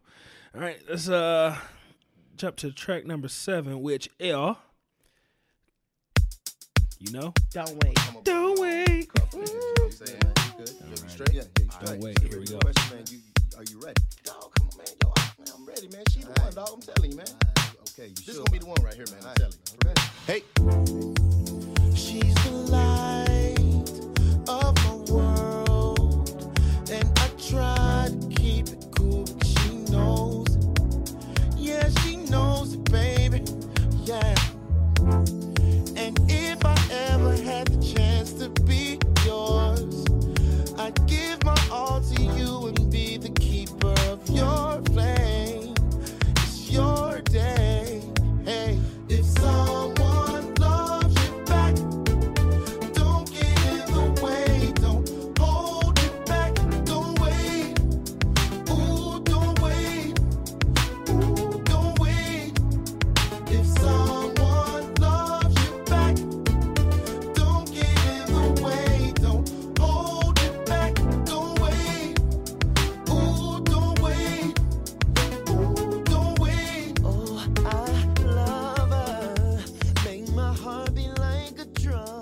Feel the rhythm getting stronger. What we're feeling is love. All right, that was Don't Wait. That is track number 7. You done caught me off guard. I'm eating ice. Oh, I'm sorry. Thumbs up. Thumbs up. It's an up for you. Mm-hmm. All right, that is also an up for me. Wait a minute. Huh? Before we go on, so as you all know, Devin is my uncle, right? And not to mention, we lived together for a large amount of time. Wait, where's this going? What do you eat? And are you talking about fish right now? We're talking about tilapia. No, catfish. Well, all right, let's go through these last 4 songs. Okay. And then we'll jump into that. All right, y'all. Y'all gonna have to hold on then. We'll be back. Yeah, that's gonna be an interesting conversation. We'll finish this album and then we'll jump into that. Okay. But let's go to track number 8, which is Make Me a Fool. Oh man. I was thinking of another song. Well, you were wrong. It's number 8, Make Me a Fool. Let's check it out.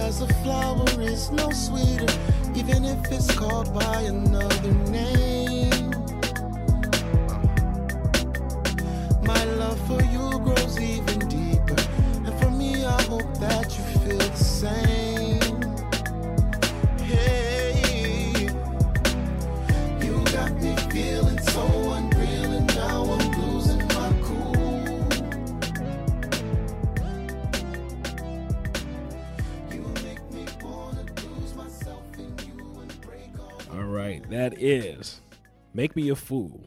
Takenya, what say ye? Surprisingly, I give that a thumbs down. You know what? I do as well. Mm-hmm.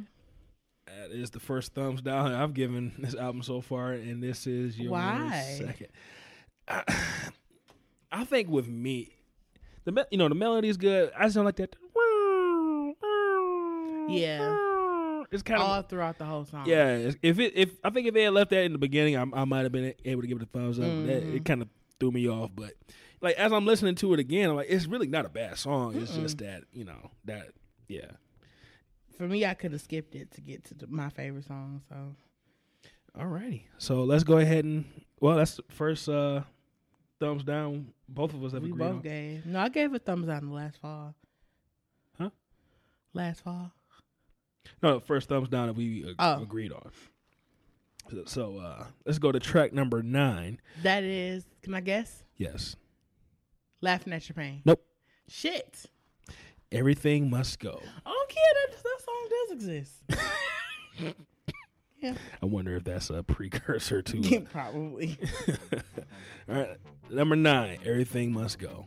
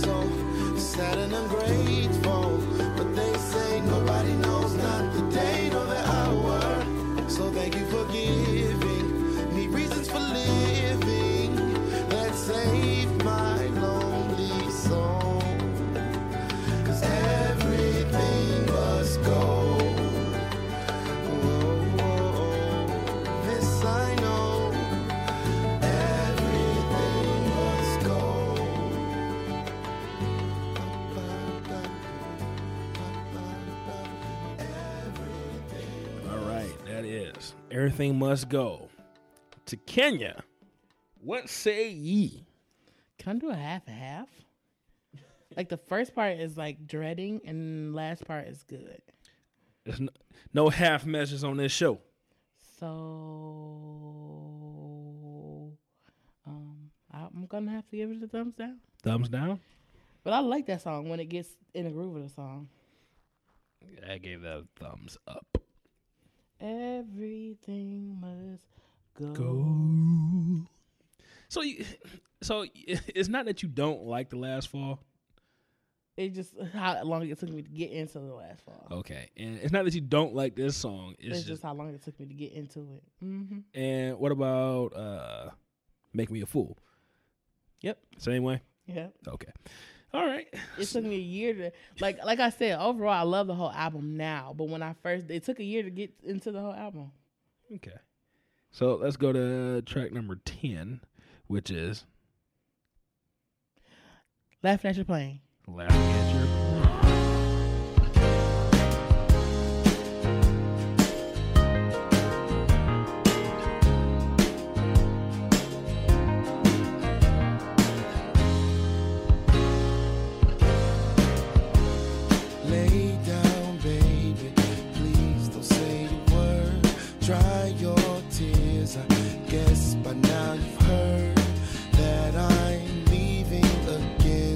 One more day.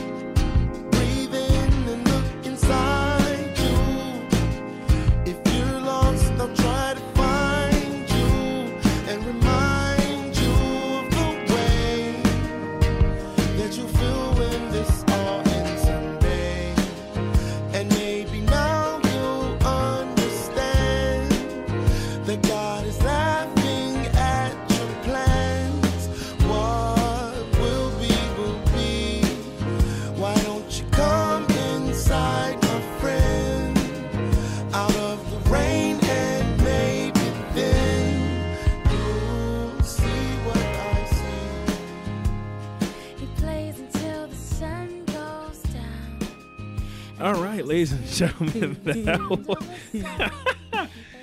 Oh man, that's, you know what? That was the perfect song, because the name of this song is "Laughing at Your Plans." And if you could hear the conversation we just had,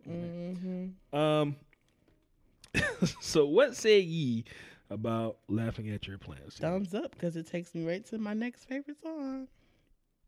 Your next favorite song, or your favorite song? Favorite song on the album. Okay, but it's my next one because it's the second one. All right, let's go ahead and jump into the last song of this album. This is track number 11. This is "This City Ain't the Same."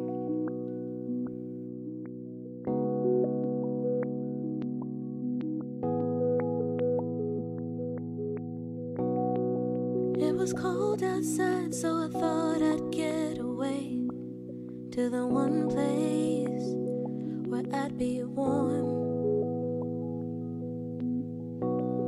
Spent my last few dollars on a ticket to fly. Oh, I'ma take a jet plane to carry me straight to your arms. And when the wheels touch down, I called for you. So baby, I'm here all for you. And you let me know that you were with her. It made me wonder, baby, I was still in love. And then I thought to myself, maybe we never were. And I've only got myself to blame for painting these skies with your name. And it's a crying shame, cause the city ain't the same without you, babe. The streets where we walked hand in hand, sharing our dreams, making our plans. And no one understands, cause the city ain't the same.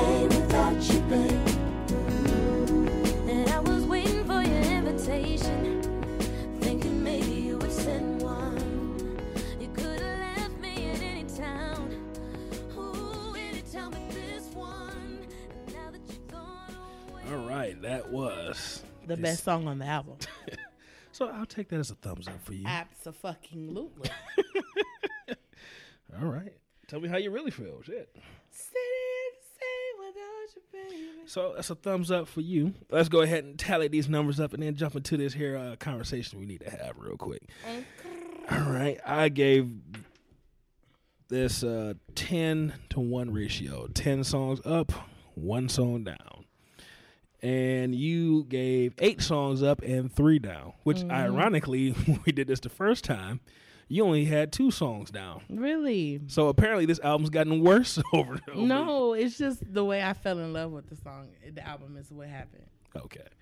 But, yeah, probably my that's probably my second favorite Foreign Exchange album. My first is probably Leave It All Behind. Which has some wonderful. If it wasn't for authenticity, I would have never looked at the other song. So. And then you saw them live. What you think about the live show? Live is what made me love them more. Did I ever tell you how I started listening to Little Brother at the time? Mm-hmm. Darius. Yeah, he gave me Foreign Exchange. The first. Shout out to Big Cousin. Hey, Cuzzo. He gave me the first Foreign Exchange album and the first Little Brother album. And he told me to listen to him, and he like, get you $20 and we'll go to the show. If you don't like it, I'll give you your $20 back. So I kind of half listened to the albums like, yeah, free concert, all right. Mm-hmm. I got there, man. The motherfucker Phonte is hilarious. He is hilarious. So he got on that stage and repped it, and I'm like, I'm gonna go. I enjoyed the concert too. I really did. Yeah, probably because it was free. But, That end was good. Like, I wanted to go because they're coming back, but they're not coming as the main act. Right. And then the other acts that are there, I don't really too much care for it, so I won't be going. But, so let's jump into this topic real quick. Oh, Lord. This, baby, this is what you came for. Why don't you go ahead and set this one up? All right. So, on my show, my main show, Takenya Talks, I basically finally revealed the my catfish story that I've been dealing with since I was like 13. What and the thing about since being 13, I think in the meantime, I lived with my uncle for a long time. Like since the day I was born, there was some spots in between where I didn't live with him, but like weekends I would still come over. So I've lived with my uncle most of my life until he moved up and on out. moving on up. Yeah, that happened. And in between time, I've always kept that, a secret. Partly because I didn't think it would get as serious as it did. I had to change my number. Secondly, because I didn't think it would get as serious as it did. So, I told the story with the understanding that I know a few family members listen. And I thought it would be cool to find out what my uncle felt about all that was going on under the McKenzie household. And he didn't even know. Or did you know and you didn't tell me? No, I didn't know. And when you explained how it started off of that, what was it called? That V-Side. That V-Side game. I'm like, I remember you being on the computer all the time playing all that shit. And I'm like, what the fuck is this? Mm-hmm. And I guess it was so bad where they had to get me off the computer. Yeah. And I'm like, so I guess my uncle instincts kicked in at one point, and it was like, why is she on this so much? And then I just kind of sat down with you and kind of watched you, do. Mm-hmm. And he was like, see, we get to go to parties and stuff like that. And oh my God, okay, I'm hosting a party. Come watch. I'm like, that was fun. And I'm watching this and I'm like, this is the dumbest thing in the world to me. But it was so fun. But you know what? I kind of understood because you're 13. You can't go to clubs and stuff like this. So this was your way. I thought this was your way of escape. And then the thing was, I grew up in the house with my uncle. My grandparents raised me, so I go on both sides. Crazy, whatever. So my uncle and my aunts are more like my siblings because I was raised in a house of teenagers going out and partying, and me being stuck at home because it went from us being kids and wrestling and being fun, but then when they got older, they were allowed to do things that I wasn't. Right. So I found my escape on the internet. On V-Side. Mm-hmm. And so to think that it started from there and this basically really the whole thing came to a head about a couple weeks ago, really? Literally. No, as we're recording yesterday. This? Wow. It won't stop. It finally did because I've blocked every part of social media off. Yeah, as I'm listening to it, I'm like, wow. And here's the other thing that kept popping up into my head. You used to record the shit out of the show Catfish and watch all the episodes. I did. And I'm like, wait, Takenya. That and the Cosby Show. It was like Catfish and Cosby. And I'm sitting there thinking so Takenya, you watch the show. Mm-hmm. You know how the show works. Mm-hmm. And it's so you didn't. That whole time I had a catfish story going on. And I'm like, you didn't think that how this shit is playing out on the show might play out for you? No, because I knew that my story was always unique. It was the fact that there was never, I think there was a show where they were double catfishing, but there was never an extensive amount of the story where it was one side stopped catfishing and the other didn't, but then this side. My story was so... y'all gotta come over to Takenya Talks, obviously, to hear it. So let me ask you this. Were you ever worried that one day you gonna get a... Hell no. And then you gonna see what's my man, Neve, and... The only time I got worried was when the girl went to jail. Because then my story stops. She went to jail, so I could no longer use her storyline. But for some reason, for 3-4 months, the story just kept going, and I was like, wow. "Hey, you're not checking her social media?" Because the last time she tweeted was the day before she went to jail for 2 years. So you want to go deep with it, or you want to keep this surface? I don't care. All right. So after I heard this whole story, I'm like, "Well, okay." This kind of came up into my mind. At one point, I'm like, "Is my niece a lesbian?" That's what I said. I don't. Or do you like women? I'm like, fuck no. Because I'm like, that's when shit got weird. Because I was like, whoa, wait. If it was still a guy, I would. Because that was the initial thing. I was like, if it's a guy, he probably gonna be ugly as fuck. But it's okay because you like the person. Right. But then when she said I'm a girl, I was like, whoa, Holiday. But then it kept going after. It kept going. So I'm like. But it wasn't it wasn't the same. It was a friendship after that. Yeah, but I'm like, but you knew that she had those feelings for you, though. Yeah, I did. So I'm like, I don't know. Maybe my niece is investigating right now. Right. Or something. I did. I thought I had a moment. I was like, am I lesbian? But then I've learned so many terms. There's demisexual and pansexual. Sexuality is fluid. So Lord have mercy. I don't got nothing to do with that. Sometimes it's not just heterosexual and gay. It's so much out there. But I don't know. I don't know if I'm demi, pan. I don't know what the hell, but I wasn't like, I know that when she became a woman, a lot changed. I think that when it kept going, it was more so out of guilt, because I know that I came back into her life. Right. When I was going through what I was going through in 2016. So it then became like, I need somebody to talk to. And I know that she like really, really likes me. So let's take advantage of it.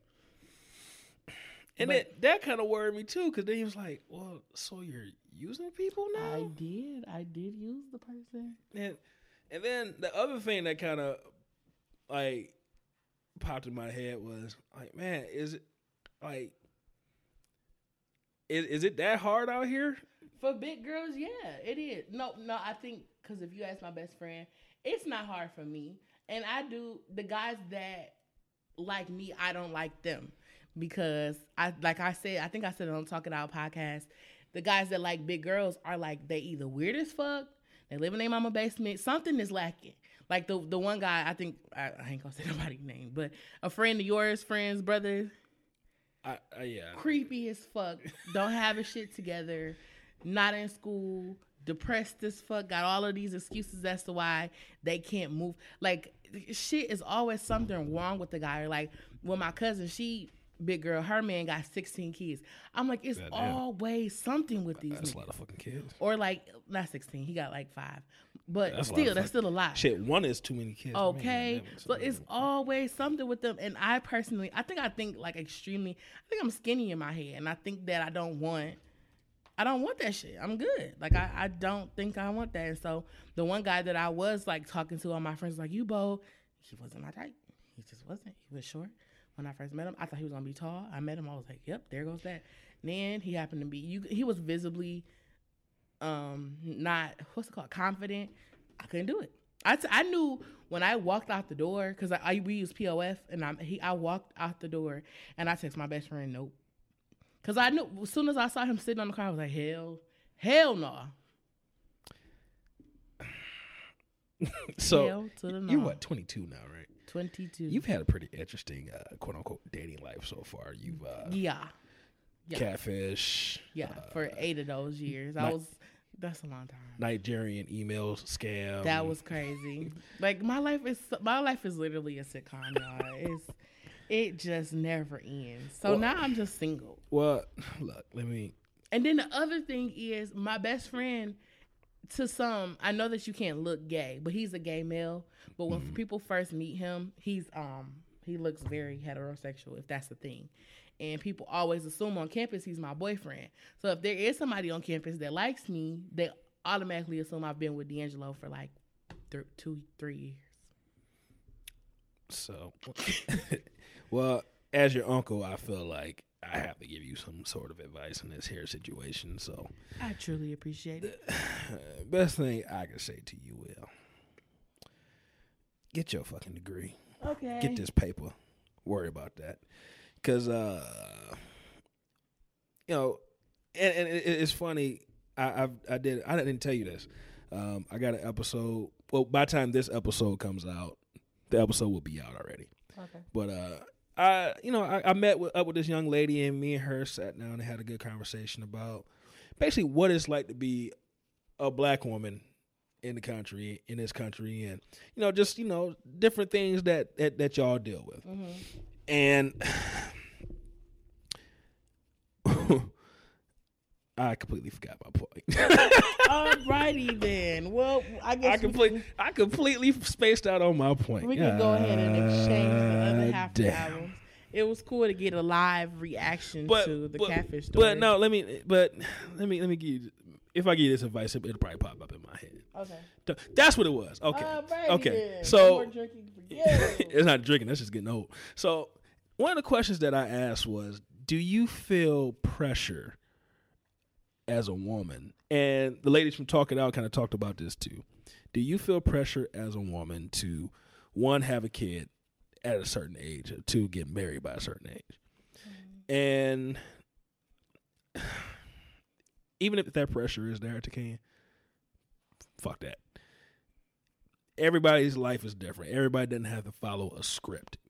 Right. Mm-hmm. So don't ever feel like I have to have a man, or I got to get married by this age, or I need to find somebody by this age. It just gets annoying when everybody's like, well, is she lesbian? And it's just like, first of all, why is that a big deal? Because whatever.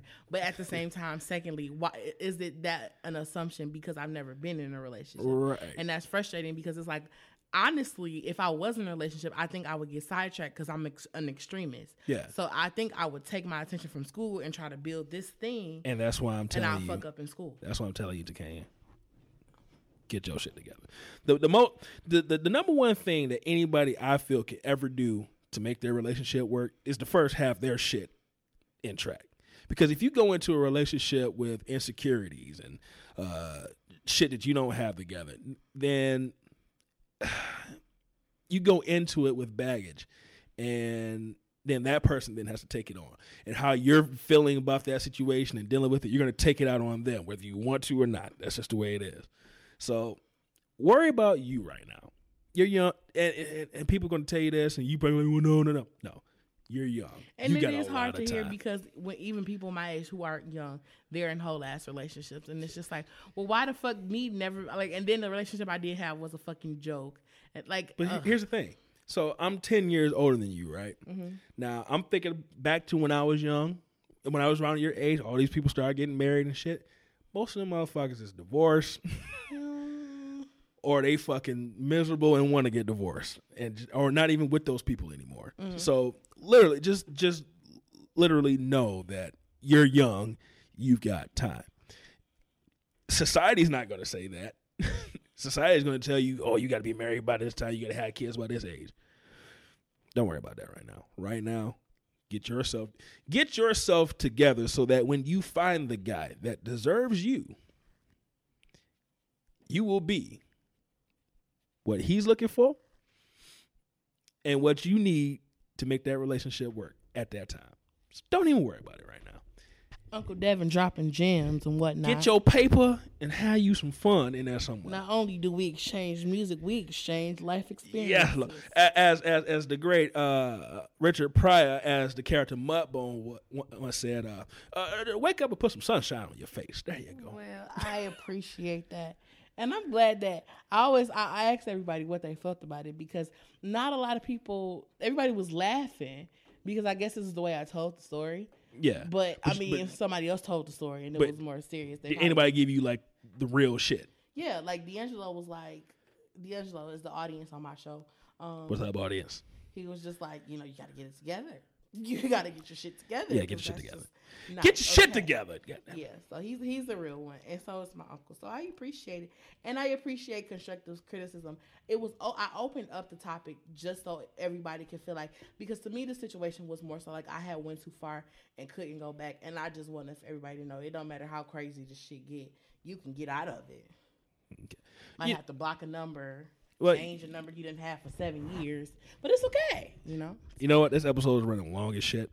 So we'll do this as a two-part. So this is part one. Yeah, this will be part one. Okay. And when we come back next time, we'll jump into falling your ways, so you can grumble. A seat at the table, Miss Solange Knowles. Well, I had fun. I really did. You did? I'm so glad I came back and we redid this. So what if... Oh, okay, I guess we should discuss this after the show. You going to end the show? Well, we'll go ahead and end it right there. And make sure y'all listen to part two. We will put this out sometime, eventually. Because the edit on this is some hard shit, okay? Yeah, that's the fun part, doing the editing. But thank you all for listening. Make sure you check out the second part of Generation Exchange, Foreign Exchange versus Solange Knowles. And with that being said, we're going to end this here. Wait. Tell people what your show is and my show, your social media. Takenya Talks. Find me on Instagram, TAKENYAH, Twitter _ that's where I am the most, TAKENYAH, Facebook, Takenya Talks Podcast, SoundCloud.com/ Takenya Talks. And where can they hear your show? SoundCloud, Instagram, Stitcher, everywhere. Google Play? Everywhere. Basically anywhere you can hear a podcast. Yeah, everywhere except iHeartRadio. And what's up? Spotify. Oh, but yeah, we're working on that. Yep. And I am Devin McKenzie, the host of All Steak No Sizzle, an honest, no BS look at life, sports, and entertainment. Come over there if you want to hear about some sports, life, and entertainment. And this is... Oh, wait. Social medias. You can check me out on Twitter at Devin63. That's DEVINTHE63. You can hit me up on Instagram at All Steak No Sizzle, one word. And Facebook as well. Just type in All Steak No Sizzle Podcast in your search bar, and it'll pop right up. And you can hear the show on iTunes. I'm on iTunes now, y'all. I made it. Google Play, Stitcher, SoundCloud, pretty much anywhere you can hear a podcast. Just check out All Steak No Sizzle when you get a chance. Please. Please, I need listeners. Oh, my God. Yours is growing. I need listeners and followers. Please. Consistency is key. That's all I got to say. You know what? We're not going to do this. First of all, I don't even take this serious. I got my uncle. We're going to stop. It's so hard. We're going to end. It's so hard. Let's end the damn show. Goodbye. To part one of Foreign Exchange, Generation Exchange.